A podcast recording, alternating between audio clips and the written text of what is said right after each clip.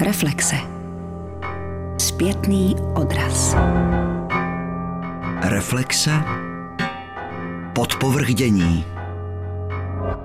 Pane profesore, proč vznikl Bauhaus právě v Německu? Já bych to do určité míry přičítal náhodě, o takové šťastné náhodě. Odpovídá historik architektury profesor Rostislav Švácha. V každém případě v Německu už v prvním desetiletí 20. století vznikla taková významná organizace výrobců moderního bytového zařízení, architektů a tak dále, německý Werkbund – Jehož členem byl Walter Gropius on se snažil něco z toho programu německého Werkbundu potom přenést i do programu výuky na Bauhausu. Asi nejvíc tam jde o propojení moderního návrhu, moderního návrhářství s průmyslovou výrobou. A můžeme mluvit o Bauhausu jako o určitém slohu a je možné stavby a předměty z řemeslnických dílen Bauhausu poznat na první pohled? Myslím si, že většinou ano, ač je třeba říct, že on aspoň z počátku ten program Bauhausu nebyl zas tak úplně vyhraněný. My známe hlavně takovou tu funkcionalistickou produkci Bauhausu. Na ten funkcionalistický program to učiliště najelo někdy kolem roku 1923 a od té doby to už lze poznat. To máte ten nábytek z ohýbaných trubek, krásné kovové výrobky, lampy, nádobí, bezozdobné, ale s takovým eh, esteticky velice působivým tvarem. Do té doby, do toho roku 1923, se na Bauhausu svářili dvě takové základní koncepce, taková expresionistická, podobná našemu kubismu a potom už tedy i ta funkcionalistická, která ale zvítězila opravdu až kolem toho roku 1923, ve chvíli, kdy z Bauhausu odešel významný švýcarský malíř, takový mystik Johannes Itten. Význam Waltera Gropia pro Bauhaus. Význam Waltera Gropia pro Bauhaus je úplně základní, protože on ten Bauhaus v roce 1919 založil a potom ho až do roku 1928 řídil. Nadaný architekt, velice dobrý učitel a zároveň člověk s vynikajícími organizačními schopnostmi, jako schopný přesvědčit ty různé zemské vlády, které Bauhaus platili napřed ve Výmaru a potom v Desavě, aby drželi Bauhaus nad vodou a plynulo tam dostatek financí. Dodám ještě, že Bauhaus byl státní školou, neplatilo se tam tudíž školné. To se ale změnilo v berlínském závěrečném období Bauhausu, kdy školu vedl architekt Mies van der Rohe. Architekt Petr Šmídek z Fakulty architektury Vysokého učení technického v Brně navštívil letos německá města spojená s Bauhausem, Výmar Desavu a Berlín se svými studenty. Sešel jsem se s ním v pražském kampu Centru architektury a městského plánování. Bylo stoletý výročí Bauhausu, takže kam se vypravit. My každý rok pořádáme nějaké cesty za architekturou, protože to považujeme za nejlepší školu architektury. Něco se dozvědět na přednášce, ale pak se tam jako vypravit a zažít to na vlastní oči, mít možnost se toho dotknout a to na člověka. Když vidí pyramidy na přednášce, obrázky nebo kostely, tak mu tak nějak splývá a jako většinou se na těch přednáškách nudí, ale tam, když stojí před tou katedrálou, která ho úplně pohltí, tak to z toho mozku jen tak nevymaže, než jako když skončí přednáška babička zazvoní a jde se na oběd, ale takhle tam musí vážit cestu. Je to věc, kterou máme vyzkoušenou, jezdíme takhle pravidelně každý rok a teďka nám přepadla logický 100 let, jede se na Bauhaus. No. A předtím jste byli například kde? Třeba jmenovalo se to Cesta za Korbíkem. Jezdili jsme po stavbách slavného švýcarského rodáka Žanareta a zase nebyt tam jako turistou, mít možnost Corbisiera zažít jako na vlastní kůži, takže jsme třeba dvě noci spali v klášteru Laturet a strávit tam celý odpoledne být tam přes noc a zažívat architekturu skutečně jako plnými doušky. Jaké byly vaše největší zážitky, co jste nejvíc prožil na vlastní kůži na cestě za Bauhausem? Ta škola trvala pouhých 14 let, ale mluví se o tom do dneška a to stoletý výročí Bauhausu, který jsme letos slavili, si pořád připomíná tady tuhle tu jepičí krátkou epizodu. Ta škola byla spojená se třemi městy. Máme to Výmar, Desava, Berlín a pak se škola v roce 33 rozpustila a snažili jsme se v každém z těch měst bydlet i trošičku v úhozovkách Bauhausovsky, takže ve Výmaru jsme spali v takovým expresivním, ještě jako před funkcionalistickým hotelu. V Desavě jsme pochopitelně spali přímo v té škole samotný, takže funkcionalismus a v Berlíně jsme zase tak bydleli tak metropolitně, taky v architektuře, nebylo to nějak anonymně. A vy jste postupovali nějak v obráceně nebo přirozeném pořadí. Začínali jste v Desavě? No, bohužel nevyšlo to chronologicky. Člověk míní a různý zabukovaný hotely to mění. Bylo by logicky začít ve Výmaru a pak přes Desavu to vzít do Berlína, ale takhle jsme to museli trošičku prohodit, takže příště já doufám, že tady ta cesta se bude moct zopakovat. Já jsem letos ve Výmaru a v Desavě byl dvakrát, jednou se studenty brněnskými, po druhý s libereckými. Tak začneme tedy Desavou. Tam jste spali kde? No, přímo v té škole. Já už jsem na té škole byl xkrát, hodněkrát, ale letos konečně někdy na jaře, možná se to dá brát i jako aprilovský vtip, protože škola Bauhaus byla otevřena 1. dubna 1919 ve Výmaru, ale v dubnu 2019 byla otevřená škola v Desavě a tam ještě skly omítky, nebo tam ještě čerstvě natřený dveře. Byla jako možnost v těch školách ubytovat se, podobně jako ti studenti, takže si člověk může vybírat jednolužkový, dvoulužkový pokoj s moderním nábytkem, ale hlavně s tím původním historickým nábytkem, takže spali jsme přímo tam jako ti studenti, takže jsme i nám došlo, jak to zábrdlí je nízké, jak je skoro až životu nebezpečný a hlavně, že přes den je to trošku muzeum. Se tam střídají autobusy z Ameriky, z Japonska, z Číny, z celé Evropy, ale pak třeba kolem té 18. hodiny, kdy zavřou průvodci, odejdou domů, ale my jsme tam, že ho spali, takže my jsme byli až do půlnoci dole v přízemí v baru, v hospodě, v restauraci a pak jsme se šli nahoru ubytovat a najednou škola byla prázdná a my jsme v těch prázdných chodbách a schodištích skoro až si představovali, že z těch stěn vystupují duchové těch studentů, nebo jsme si tam projektovali ten život toho Bauhausu před tím stolety. Přitom ta škola byla prázdná. Bylo to hodně silný. Já jsem se chtěl zeptat na duchy, ale v souvislosti s Bauhausem mě to připadlo skoro nepřípadný, ale genius locí tam byl silný tedy. Ten fungoval. Škola byla prázdná, ale my jsme tam cítili to echo toho ducha té školy. Bylo to daleko intenzivnější, než by nás tam vyhodil autobus. Měli bychom třeba hodinu a půl na prohlídku, ale jako každá japonská výprava. Ale my jsme na to skutečně měli ten den celý, včetně noci, spánku tam, koupání, večeře, snídaně, všechno v Bauhausu. Bylo to hodně intenzivní. V Bauhausu působila řada významných osobností světového umění 20. století. Ano, no já bych řekl, že právě to je na Bauhausu to úžasné. My známe různé umělecké školy, to jsou ty různé umělecko-průmyslové školy nebo akademie výtvarných umění které se už od konce 19. století snažili prosadit eh, něco moderního do své výuky.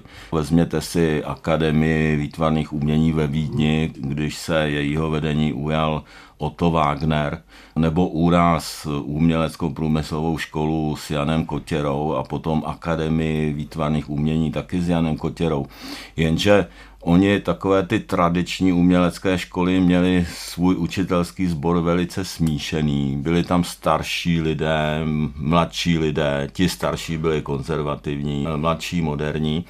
A Gropiovi se podařilo sestavit profesorský sbor Bauhausu podle jeho vlastních představ a snažil se tam vybírat lidi, s kterými by si rozuměl i pokud jde o jeho vlastní umělecký názor.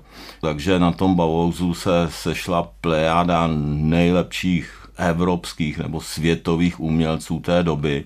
Kandinsky, Moholináť, Paul Klee, krátký čas tam učili Kazimír Malevič z Ruska, Teď ještě k tomu si přidejte ty vynikající architekty. Ten učitelský sbor to byli velmi moderní lidé, přesvědčení modernisté. Ale i tak mezi nimi klíčily rozpory, jako známe ten spor mezi Johannesem Intenem a Walterem Gropiem. Něco podobného potom pokračovalo i v těch pozdějších fázích Bauhausu Když se ujal ředitelování švýcarský vědecký funkcionalista Hannes Mayer, tak si nepřál, aby náplň výuky na Bauhausu byla příliš umělecká a to zase někteří profesoři s tím nesouhlasili, takže celou historii Bauhausu provázejí spory mezi jeho učiteli, ale byly to jako velice zajímavé a plodné spory. Mohl byste se ještě vrátit k tomu sporu eh, Gropia s Itenem? Johannes Iten byl svou povahou, ale i svou tvorbou mystik. On to byl ctitel různých orientálních nauk. Jeho přínos pro Bauhaus byl velký v tom, že on se snažil zamontovat do výuky poznatky moderní psychologie a to je zase velký přínos Bauhausu. Ale on mísil tu psychologii s různými orientálními naukami a koncepty, jakože žáci třeba předtím, než se pustili do práce, se museli nějak psychicky připravit a naladit, cvičili jogu, on je nutil k vegetariánské stravě s přemírou česneku například.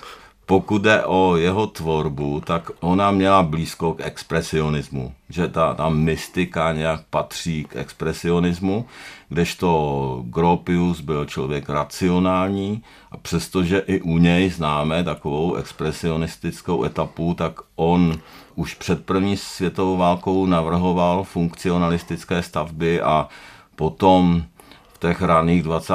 letech se jeho náklonost k funkcionalismu ještě zvýšila. Ještě k česneku. Johannes Iten prosadil, že se v jídelně Bauhausu nejčastěji podávala kaše ochucená česnekem.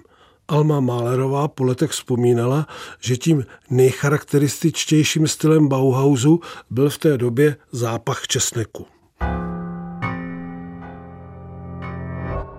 Mluvil jste o tom, že jste byl v Desavě několikrát. Já jsem tam byl před deseti lety. Co se tam objevilo nového k stoletému výročí? Já myslím, že se tam vyplatí vypravit každý rok znovu, kromě toho, že se tam obměňují expozice.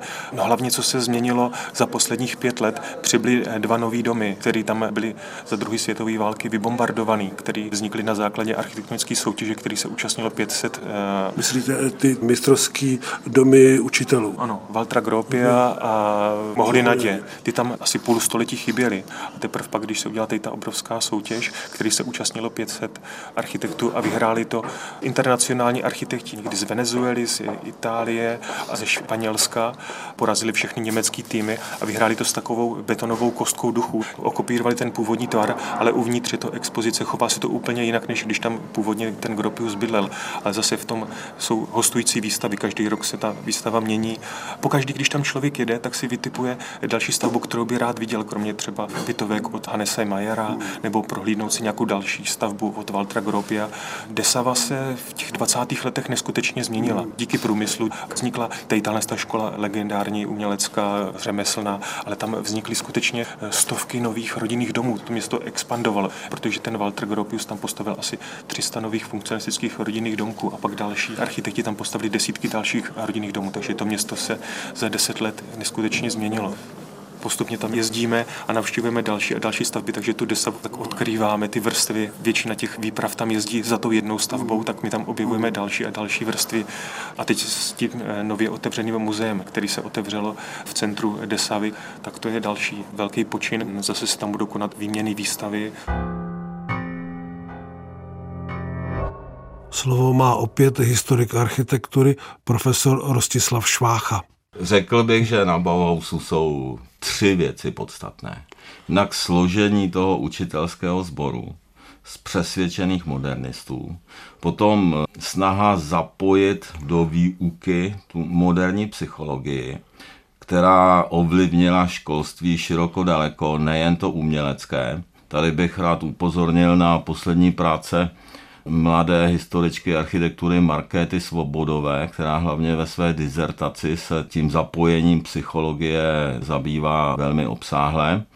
A třetí věc je spojení té výuky s průmyslovou výrobou že do té doby byl program těch uměleckých škol víceméně takový jakoby umělecko-řemeslný. Tady přetrvávala tradice toho anglického hnutí Arts and Crafts.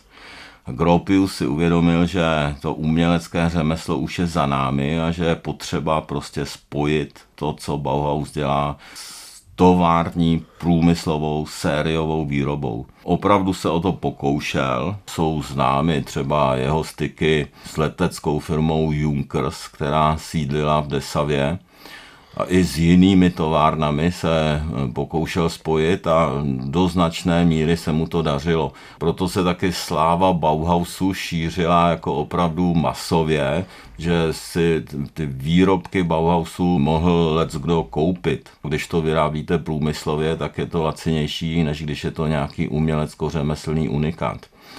Jemu šlo o to, aby žáci tvarovali ty různé výrobky na základě funkcí, aby to byly funkční a účelné výrobky, ale k tomu se potom přidá nějaké estetické doladění, dotvoření, dotvarování toho výrobku na základě moderní funkcionalistické estetiky a právě tohle to je asi základ moderního designu.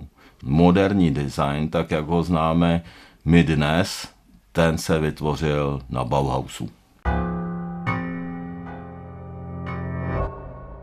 Bauhaus nebyl soustředěn jen v těch třech jmenovaných městech, ale naštívili jste také Lipsko a v Lipsku Muzeum Kresy, kde byla velká výstava Bauhausu, čili Bauhaus a Sasko. Mně to připadne, že na tom méně Bauhaus se letos pokusil přiživit snad každý, jako v dobrým slova smyslu, že i tady Pražská národní galerie měla výstavu v Olomouci, galerie Plato. V Ostravě. Pardon, v Ostravě galerie Plato. Mhm. V bývalém Bauhausu. Obchodní dům Bauhaus, který byl opuštěný, ale teď je to z toho výborný taková Kunsthalle. Podobně Lipsko se na tyhle vlně svezlo, ale Lipsko v tom nebylo určitě nějakou náhodou, protože ono, když opouštěli Výmar v první polovině 20. let, tak se zvažovalo, kam by se ta škola přesunula a přicházeli na myšlenku právě, jestli to bude Desava nebo Lipsko. Protože s Lipskem měli docela dobrý vztahy, co se týká, myslím, že to bylo keramika nebo textil nebo takové industrie, kde ta škola něco navrhla, tam se to v tom Lipsku zrealizovalo, takže měli hodně dobrý vztahy a zvažovali, že možná kdyby s chodou okolností bychom třeba nejezdili dívat se na školu do Desavy, ale do toho Lipska. A to muzeum bylo krásně zrekonstruovaný, jsou tam výborné výborný nový vitráž, nebo staronový vitráž podle návrhu výborného malíře Josefa Alberse, takže se zrekonstruovala impozantní schodiště, takže díky tady tomuhle stoletému výročí se strašná spousta staveb zase dala zpátky do pucu, že se opravili, zrekonstruovali září novotou. Je to radost, no, že mohly vzniknout výborný moderní architektury, že není to jenom vzpomínky na něco, co bylo před sty lety, ale pořádají se architektonické výstavy, kterých se, jak jsem říkal, účastní v případě Desavy to bylo 500 architektonických ateliérů, v případě Výmaru to bylo 800 návrhů a účastní se to většinou mladí architekti kolem 30-40 let. Obrovská soutěž, obrovská prestiž a tady ty myšlenky mají co říct právě i ty mladé generaci, to je, to je úžasný ve Výmaru, kde byla další vaše zastávka, bylo na začátku dubna otevřeno Bauhaus muzeum. Hmm. Všichni se snažili právě, jak jsem říkal, že škola Bauhaus byla nějak symbolicky zahájena na apríla 1. dubna 1919, tak všichni se snažili směřovat i to zahájení těch různých expozic, výstav, eh, přistřižení pásek nových muzeí na ten duben. Tam ještě okolí bylo, jezdili bagry, nebylo vydláždění okolo hotový, ale už vevnitř byla jako první expozice, už politici stříhali pásky, lístky, ale bylo vidět, jak tam skutečně tak obrovský zájem těch místních, takže když jste přišel ráno, tak jste si koupil lístek třeba na večer, anebo když jste neměl dostatečnou rezervaci, tak jste se ani do toho muzea nedostal ten den. To bylo neskutečně obrovský zájem, staly se fronty, eh, předprodeje, takže v Dubnu jsme se tam ještě nedostali. To jsme měli smůlu, protože jsme byli exkurze, která tohle neznala a já jsem se tam dostal až teďka o půl roku později, ale byli jsme tam právě už při otvíračce někdy o půl devátý, aby jsme v devět si koupili lístek a někteří to stihli třeba až na tu 12. jednu hodinu, že i půl rok po tom otevření pořád obrovský zájem a to nás strašně těší. Jaké exponáty jsou tam k vidění? Vím, že architektura se velmi těžko vystavuje. Bylo to možná trošku, nechci říct monotónní, ale věci v vozovkách notoricky známý. Ona škola Bauhaus jsou určitě spojeny s nějakými užitečnými předměty do domácnosti, nábytek, pak to je scenografie, takže ty věci se tak nějakým způsobem opakují, ale ta škola skutečně za těch 14 let vyprodukovala tak neskutečný eh, množství materiálu, že každá z těch institucí se chlubí desetitisíci exponáty, takže myslím, že je co pořád co vystavovat a ten zájem je. Takže když jsem navštívil ty tři různé muzea, tak ty exponáty se plus minus podobaly, ale všichni měli originály a trošku se odlišovali. Mně to připadla tady tahle exkurze do historie strašně důležitá, kde ta škola vůbec vznikala, že spousta se to jako datuje s tím rokem 1919, že skončila první světová válka, ale tam už bylo tak dobře nastavený podhoubí, že ta škola měla skutečně na čem stavět, že žádná takhle dobrá škola nemůže vzniknout jen tak z ničeho. Už kolem roku 1900 tam přišel belgický designer Henry van der Velde a té škole hodně pomohl, co se týká řemesla a umění. Je vidět, že tam byl obrovský eh, mecenáš, který do toho výmaru zval největší humanitní mozky 19. století a ještě v těch předchozích, takže tam se pohybovali v tom městě jo, Goethe, Schiller, byl tam Nietzsche. Zatímco třeba z té školy Bauhausu v Desavě jsem cítil toho ducha těch studentů, jak tam se pohybují po těch chodbách a vystupují z těch zdí, tak zase v tom výmaru jsem cítil po těch ulicích, jak chodí tady těhle osvícení filozofové a z toho města, z celého toho města jako skutečně sála ta vzdělanost, takže bylo jasné, že tam i tady tahle škola má na ružích usláno pravel architekt Petr Šmídek, se kterým jsem natáčel v kampu Centru architektury a městského plánování v Praze. Dějiny Bauhausu jsou plné konfliktů. Bylo to v mezích normy příběhu moderního umění 20. století. Možná, že je to důležité i pro to, co se dělo u nás. Že čeští architekti nebo čeští umělci sledovali to, co se děje na Bauhausu. Konec konců tam odcházeli i žáci z českých zemí. Dlouho jsme si mysleli, že jich bylo asi 8, ale právě Markéta Svobodová už jich objevila 24 a pravděpodobně jich bude ještě víc. A v české architektuře během 20. let propukl spor mezi takovými jakoby poetickými funkcionalisty, emocionálními funkcionalisty a takovým tvrdým jádrem funkcionalismu kolem Karla Tajgeho, který si myslel, že architektura ztrácí svůj umělecký charakter a stává se vědeckou disciplínou. A podobný spor potom nastal na Bauhausu mezi jeho zakladatelem Walterem Gropiem, který byl taky takový emocionální funkcionalista, a druhým ředitelem Hannesem Mayerem, který byl stoupenec té architektury jako vědy. Čili to, co se dělo na Bauhausu, má nějaký protějšek v dění v české architektuře a naopak. To spojení Hanese Mayera s českými zeměmi bylo tak silné, že on nakonec pozval Karla Tajgeho přednášet na Bauhausu. On tam pronesl takovou dlouhou přednášku k sociologii architektury v roce 1930, kterou potom vydal i knižně, takové knižnici té své reví Devěcilu, Red. Ta Tajgeho přednáška byla podle vás významná nebo šlo o nějakou epizodu v dějinách Bauhausu? Ona by se asi stala významnou, pokud by Bauhaus v tom roce 1930 neprošel zase takovou příliš výraznou změnou, protože zemská vláda v Desavě totiž v tu chvíli odvolala Hanese Majera z jeho místa ředitele, nebo možná rezignoval, ale pod nátlakem té zemské vlády a to znamená, že ten jeho program architektury jako vědy, jako mohutně podporovaný Karlem Tajgem z Bauhausu odešel a když se potom ředitelování ujal Mies van der Rohe, dalo by se říct, že on byl taky takový ten poetický funkcionalista, emocionální funkcionalista. Řekl profesor Rostislav Švácha. Berlín To je jedno z, právě z měst, kde se bohužel ten termín nepodařilo stihnout. Asi protože měli moc velký plány, nebo nepodařilo se jim ten původní zrealizovat. Že v roce 2005 se pokusili udělat zase mezinárodní soutěž na rozšíření původního Bauhaus archivu, který má největší sbírky a taky navrhl původní ředitel Walter Gropius někdy na přelomu 60. 70. let. Walter Gropius se bohužel toho nedožil, toho v té realizace, ale v tom roce 2005 se tahle železobetonová stavba měla rozšířit o takovou prosklenou kostku od japonský ateliéru Sana. Bylo to krásný, akorát, že asi to nebylo ani moc realizovatelný, že ta stavba působila tak jako étericky, že se ani nedala obývat. Takže po deseti letech později se uspořádala další soutěž, kterou vyhráli už jako pět německých ateliérů. Pak do dalšího kola postoupil mistr největší, co se týká rekonstrukcí nebo navrhování nových muzeí, Volker Stab. Myslím, že má sídlo ateliér v Berlíně, takže i to místo dobře znal. Jenom stavba se už, myslím, že v současnosti třikrát prodražila a teď jsem se tam před měsícem byl podívat na to místo, na tu stavbu a zatím se hloubí základy, takže musíme si počkat na rok 2022, 2021, takže nejenom, že se stavba prodražuje, ale i se posouvá ten termín dokončení, takže Bauhaus neskončil v rokem 2019, ale ještě bude, myslím, že aktuální třeba za dva, tři roky, kdy se budeme všichni podívat zase do Berlína na nový, úžasný rozšíření Bauhaus archivu od Volkera Štába. Pak bude 2029. A kolečko znova. Dorostou další generace a to jsou tak nadčasové nábytky, že když se podíváte do Mayerových interiérů, Richard Mayer, výborný modernista druhé poloviny 20. století, tak tam má kompletně nábytky od Ludvíka Mise van der Roheho a Židle Vasily od Kandinského.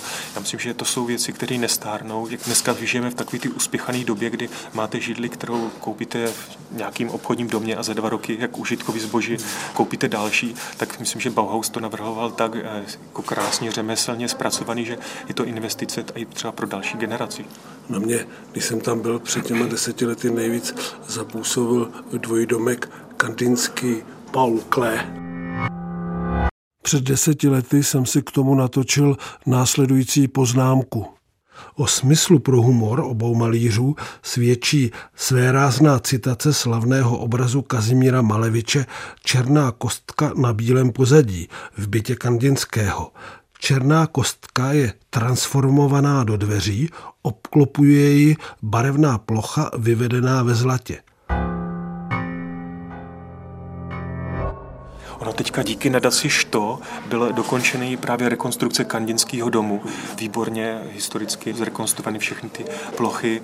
V květnu tam dosychaly ty nátěry a ten neskutečný, že v tom jednom rodinném domě tam jsou desítky různých použitých barev. Že já jsem právě říkal studentům, podívejte se, že architektura to nejsou jenom nějaké bílé plochy, to funkcionalismus to nebylo jenom černá, bílá, to tako hýřilo barvama a Kandinský se nebál použít ani zlatou barvu, nebo růžovou barvu, nebo pistáciovou, takový, kterými používáme za nehodný architektury nebo takový cukrárenský, tak tam jako dokázal v kombinacích, takže nejenom, že vznikaly no, nové stavby, ale ty historicky byly krásně zrekonstruované, takže ten kandinský dom z těch, kolik jich tam je, sedm, myslím, že těch mistrovských domů, takže tady tenhle byl teďka zrekonstruovaný jako poslední v květnu a je to krásná kompozice barevná.